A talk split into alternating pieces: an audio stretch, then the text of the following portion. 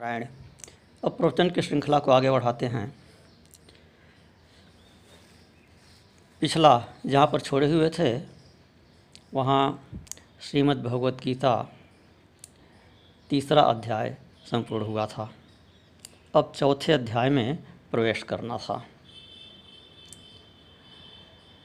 बहुत अच्छा करने के प्रयास में बहुत बार ऐसा होता है कि सामान्य कार्य भी नहीं हो पाता है। ऐसा ही कुछ इसमें हुआ कि भूमिका अच्छी होनी चाहिए। तो अच्छी भूमिका बनाने के प्रयास में सामान्य भी नहीं हो सका, क्योंकि विभिन्न प्रकार के व्यवधान आते गए। अच्छी भूमिका की क्या आवश्यकता थी? क्योंकि पिछले दूसरे और तीसरे अध्याय में श्रीमद् भगवद गीता का सारांश समाहित हो गया है। आगे के अध्यायों में इसी का विस्तार है। तो इसी बात को कहने के लिए अच्छी भूमिका की आवश्यकता थी। किंतु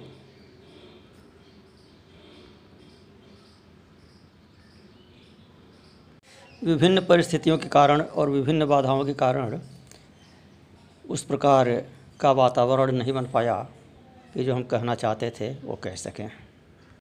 तो पिछले दूसरे एवं तीसरे अध्याय में भगवान ने प्रवृत्ति मार्ग और निवृत्ति मार्ग, यह दो मार्ग बतलाए।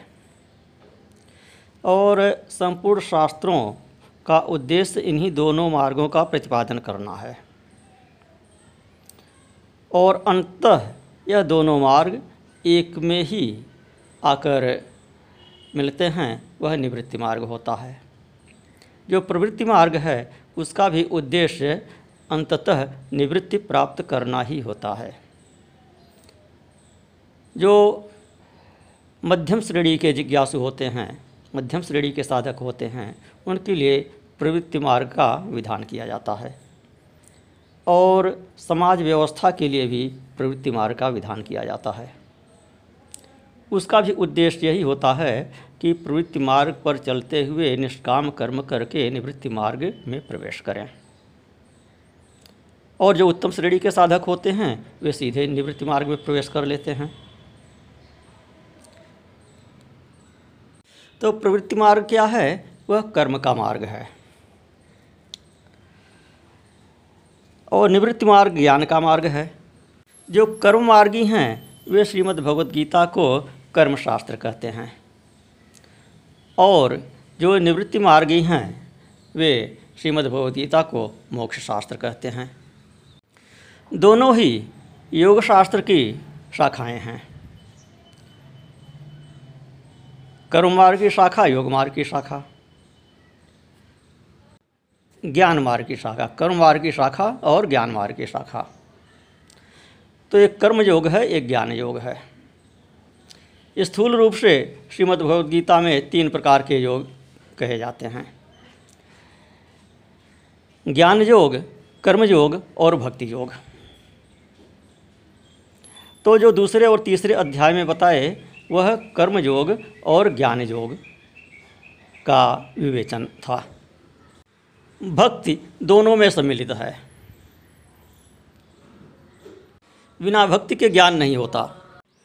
तो दूसरे अध्याय में सांख्य योग अर्थात ज्ञान योग का और तीसरे अध्याय में कर्म योग का निरूपण हुआ है। जहाँ कर्म योग का निरूपण हुआ है, वहाँ भी उसका तात्पर्य यही है कि निष्काम कर्म करते करते ज्ञान की प्राप्ति होना। तो तीसरे अध्याय की परिणति भी दूसरे अध्याय में ही होती है। तो अब चौथे अध्याय में उस दूसरे अध्याय में बताए गए ज्ञान योग की परंपरा बताते हैं कि उसका आरंभ कैसे हुआ उस ज्ञान का और कैसे उसकी परंपरा आगे बढ़ी। तो यह बात यहाँ क्यों बता रहे हैं? क्योंकि यह बात तो या तो ग्रंथ के आरंभ में बताई जाती है अथवा अंत में बताई जाती है। परंपरा है कि उपदेश के अंत में उस उपदेश की, अर्थात उस विद्या की वंश परंपरा का कथन किया जाता है। विभिन्न मुख्य उपनिषदों में, मुख्य रूप से बृहदारण्यक उपनिषद में इसका उदाहरण मिलता है कि इस ज्ञान की परंपरा कैसे कैसे, कहाँ से आरंभ हुई और किन के माध्यम से आगे बढ़ी।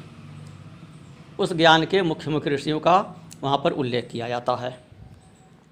तो यहाँ चौथे अध्याय में बात क्यों कह रहे हैं? प्रश्न होता है कि या तो पहले अध्याय में कह देते अथवा अठारहवें अध्याय के अंत में कहते। तो इसका समाधान यही है कि मुख्य उपदेश दूसरे और तीसरे अध्याय में पूरा हो चुका है। आगे उसी का विस्तार है। तो सारांश बताने के उपरांत उस ज्ञान की परंपरा को चौथे अध्याय में बता दे रहे हैं।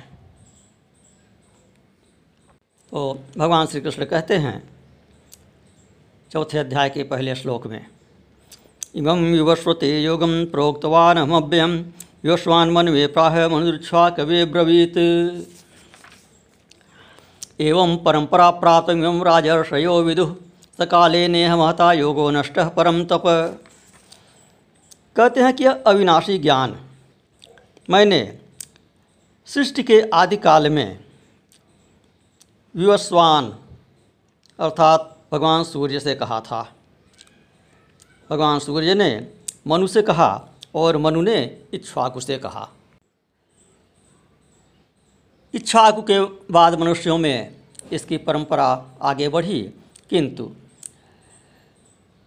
समय के क्रम में यह नष्ट हो गई। उस नष्ट हुई ज्ञान परंपरा को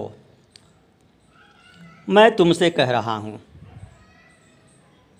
सेवायम मया तेद्य योग प्रोक्त पुरातन भक्तोस्त में सखा चेती रहसंघे तदुत्तम उस नष्ट हुई परंपरा को, पुरातन परंपरा को मैं तुमसे पुनः कह रहा हूँ। तुमसे ही क्यों कह रहा हूँ? क्योंकि तुम मेरे भक्त भी हो और सखा भी हो। दोनों कारण से मेरे प्रिय हो। इसलिए मैं तुमसे कह रहा हूँ। ध्यान देने की बात है यह जो श्रीमद् भगवद गीता का उपदेश भगवान श्री कृष्ण कर रहे हैं, इसको उन्होंने केवल अर्जुन को ही क्यों किया? युधिष्ठिर भी उनके प्रिय थे। पितामह भीष्म भी उनके प्रिय थे। उन लोगों से न बताकर केवल अर्जुन से क्यों बताया? क्योंकि जैसा हम बार बार दोहराते हैं कि ज्ञान में भक्त का ही अधिकार होता है। और अर्जुन भगवान श्री कृष्ण का भक्त भी है और सखा भी है और शिष्य भी है। शिष्य भाव में जब अर्जुन हुआ, आ गया, तब उसको भगवान ने ज्ञान का उपदेश किया। पीछे तीसरे अध्याय में अर्जुन कह चुका है शिष्य शिष्यस्ते हम साधिमाम तम प्रपन्नम। मैं आपका शिष्य हूँ, इसलिए मेरी शंका का निवारण करें। मैं शंका निवारण के लिए आपके शरणागत हूँ। तो जब तक अर्जुन सखा भाव में था, तब तक उसको ज्ञान का उपदेश नहीं किए थे। केवल भक्त होने के कारण भी उपदेश नहीं किए, केवल सखा होने के कारण भी उपदेश नहीं किए। वह भक्त है और सखा है, वह भक्त और सखा जब शिष्य भाव में आया, शरणागत हुआ, तब उसको ज्ञान का उपदेश किए। तो यहाँ पर भगवान श्री कृष्ण दोहराते हैं, भक्तों में सखा चेती रहस्यम हे तदुत्तम कि तुम मेरे भक्त भी हो और सखा भी हो, इसलिए मैं यह ज्ञान का रहस्य तुमसे कहता हूँ। दूसरे अध्याय के सातवें श्लोक में शरणागत होते हुए अर्जुन ने कहा था, कार्पण्य दोषोपहत स्वभाव पृछामी ताम धर्म सम्मूढ़ चेता यश्रेयसान्यषित ब्रूहि तन्मे शेषस्ते हम साधिमान ताम प्रपन्नम। कायरता रूपी दोष से मेरा जो अधर्म विरोधी स्वभाव था, वह नष्ट हो गया है। धर्म के विषय में विमूढ़ चित्त हो गया हूँ। मुझे कुछ भी सूझ नहीं रहा है। इसलिए मैं आपसे पूछता हूँ, जो मेरे लिए कल्याण का मार्ग हो, वह निश्चय करके कहिए। इधर उधर की बात न करिए। अथवा आप जो कुछ भी कहते हैं, उसमें कुछ इधर का सुना समझ में आता है कुछ उधर का समझ में आता है। कभी कर्म की बात आप करते हैं कभी भक्ति की, की बात करते हैं कभी ज्ञान की बात करते हैं। इस संबंध में भी मैं संशयग्रस्त हो जाता हूँ। इसमें जो मेरे कल्याण के लिए एक निश्चित मार्ग हो उसको आप मुझसे कहिए। यद निश्चितम ब्रूहितन में यद श्रेयस्यान निश्चितम ब्रूहितन में।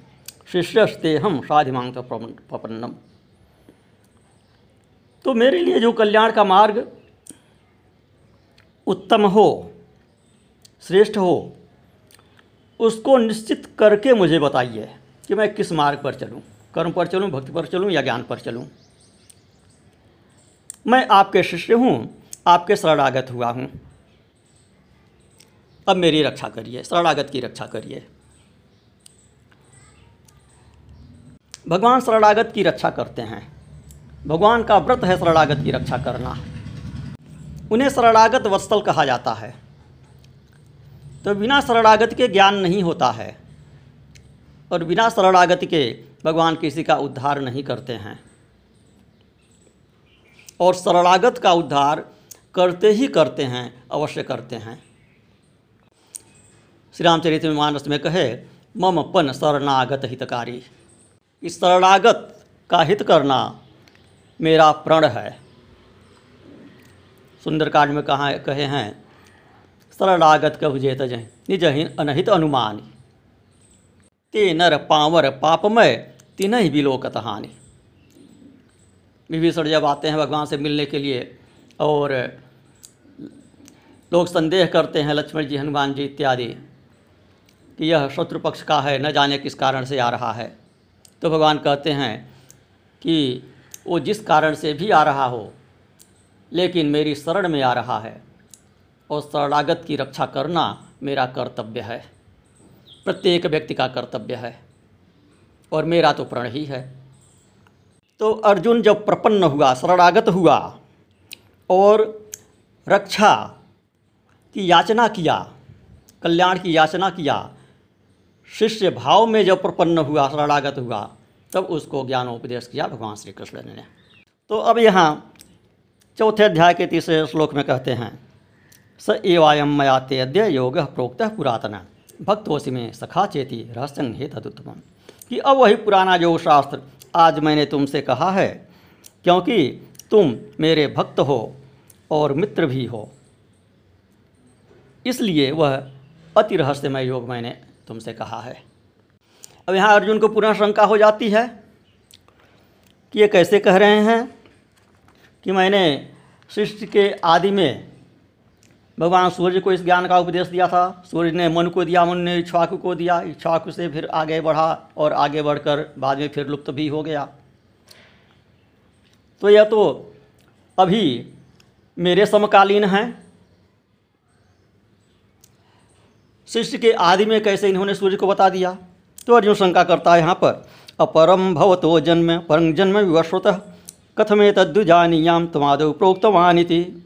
कि आपका जन्म तो बाद में हुआ है, आप मेरे समकालीन हैं। अभी सत्तर अस्सी वर्ष पूर्व आपका जन्म हुआ है। तो आप ये कैसे कहते हैं कि सृष्टि के आरंभ में ही आपने ज्ञान दे दिया था? भगवान सूर्य को तब सामान्य जिज्ञासु को भी यहाँ पर यह शंका हो सकती है कि अर्जुन का यह प्रश्न जो है, यह है सामान्य मनुष्य की दृष्टि से तो ठीक है, लेकिन क्या अर्जुन को अभी तक यह ज्ञात नहीं था कि यह श्री कृष्ण जी भगवान हैं? क्योंकि यह साधारण मनुष्यों की भांति प्रश्न कर रहा है। तो इसका समाधान विद्वजन इस प्रकार करते हैं कि अर्जुन को यह ज्ञान तो था, किंतु कहीं लेश मात्र भी शंका न रह जाए, इसके निवारण के लिए ऐसा उसने प्रश्न किया। और जब तक अज्ञानी बनकर प्रश्न न किया जाए, तब तक ज्ञान की प्राप्ति नहीं होती है।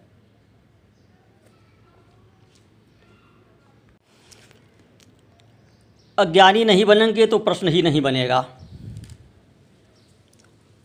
अभी एक दो दिन पूर्व इसी समूह के एक भक्त ने हमारा पुराना प्रवचन शेयर किया योग वाशिष्ठ का, जिसमें यह प्रसंग आया है कि ब्रह्मा जी लोक कल्याण के लिए ज्ञान उपदेश देना चाहते थे ज्ञान उपदेश का प्रचार करना चाहते थे। तो किसको उपदेश दें? किसी योग्य पात्र को ही उपदेश दिया जा सकता है। तो सर्वाधिक योग्य, उन्होंने वशिष्ठ ऋषि को समझा। तो वशिष्ठ जी को ज्ञान देने के लिए उन्होंने क्या किया कि पहले वशिष्ठ जी को श्राप देकर अज्ञानी बना दिया। क्योंकि वशिष्ठ भी पूर्ण ज्ञानी थे, सर्वज्ञ थे ब्रह्मा जी तो सर्वज्ञ थे ही। तो जब दोनों ही सर्वज्ञ थे तो कौन किससे प्रश्न करता, कौन किसको उपदेश देता? तो वशिष्ठ जी को श्राप देकर अज्ञानी बना दिए, संशयग्रस्त कर दिए। उसके उपरांत वशिष्ठ जी उनसे प्रश्न करते जाते हैं और ब्रह्मा जी उसका समाधान करते हैं, उत्तर देते हैं और योग वाशिष्ठ की रचना होती है। तो अर्जुन को श्री कृष्ण की भगवत्ता का पता तो था, किंतु उसे और अधिक स्पष्ट करने के लिए, अन्य लोगों को बताने के लिए, उसने यहाँ पर अज्ञानी बनकर प्रश्न किया और कहा कि आपका जन्म तो अभी मेरे समकालीन हुआ है। आप यह कैसे कहते हैं कि शिष्ट के आदि में मैंने यह उपदेश दिया हुआ था? तो अर्जुन के इस प्रश्न के उत्तर में भगवान श्री कृष्ण कहते हैं, पाँचवें श्लोक में, बहूनि में व्यतीतानि जन्मानि तव चार्जुन तान्य वेद सर्वाणी न तम वेद परम तप। कि हे अर्जुन, मेरे और तुम्हारे अनेकों जन्म हो चुके हैं। अनेक का अर्थ असंख्य जन्म हो चुके हैं। उन सबको मैं जानता हूँ, किंतु तुम नहीं जानते। मैं क्यों जानता हूँ? क्योंकि मैं परमात्मा हूँ, सर्वज्ञ हूँ। और तुम क्यों नहीं जानते? क्योंकि तुम जीव हो तुम अल्पज्ञ हो। तुम बार बार भूल जाते हो। मैं भूलता नहीं, मुझे सब स्मरण रहता है। तात्पर्य इसका यह है कि जब जब मेरा अवतार होता है, तब तब तुम भी जन्म लेते हो। किंतु सर्वज्ञ ईश्वर होने के कारण मैं तो उन अवतारों को जानता हूँ। किंतु तुम्हारा हृदय राग, द्वेष, पाप इत्यादि द्वंद्वों से आवृत्त होता रहता है। तुम अल्पज्ञ जीव हो, इसलिए तुम्हें उनका स्मरण नहीं रह पाता है।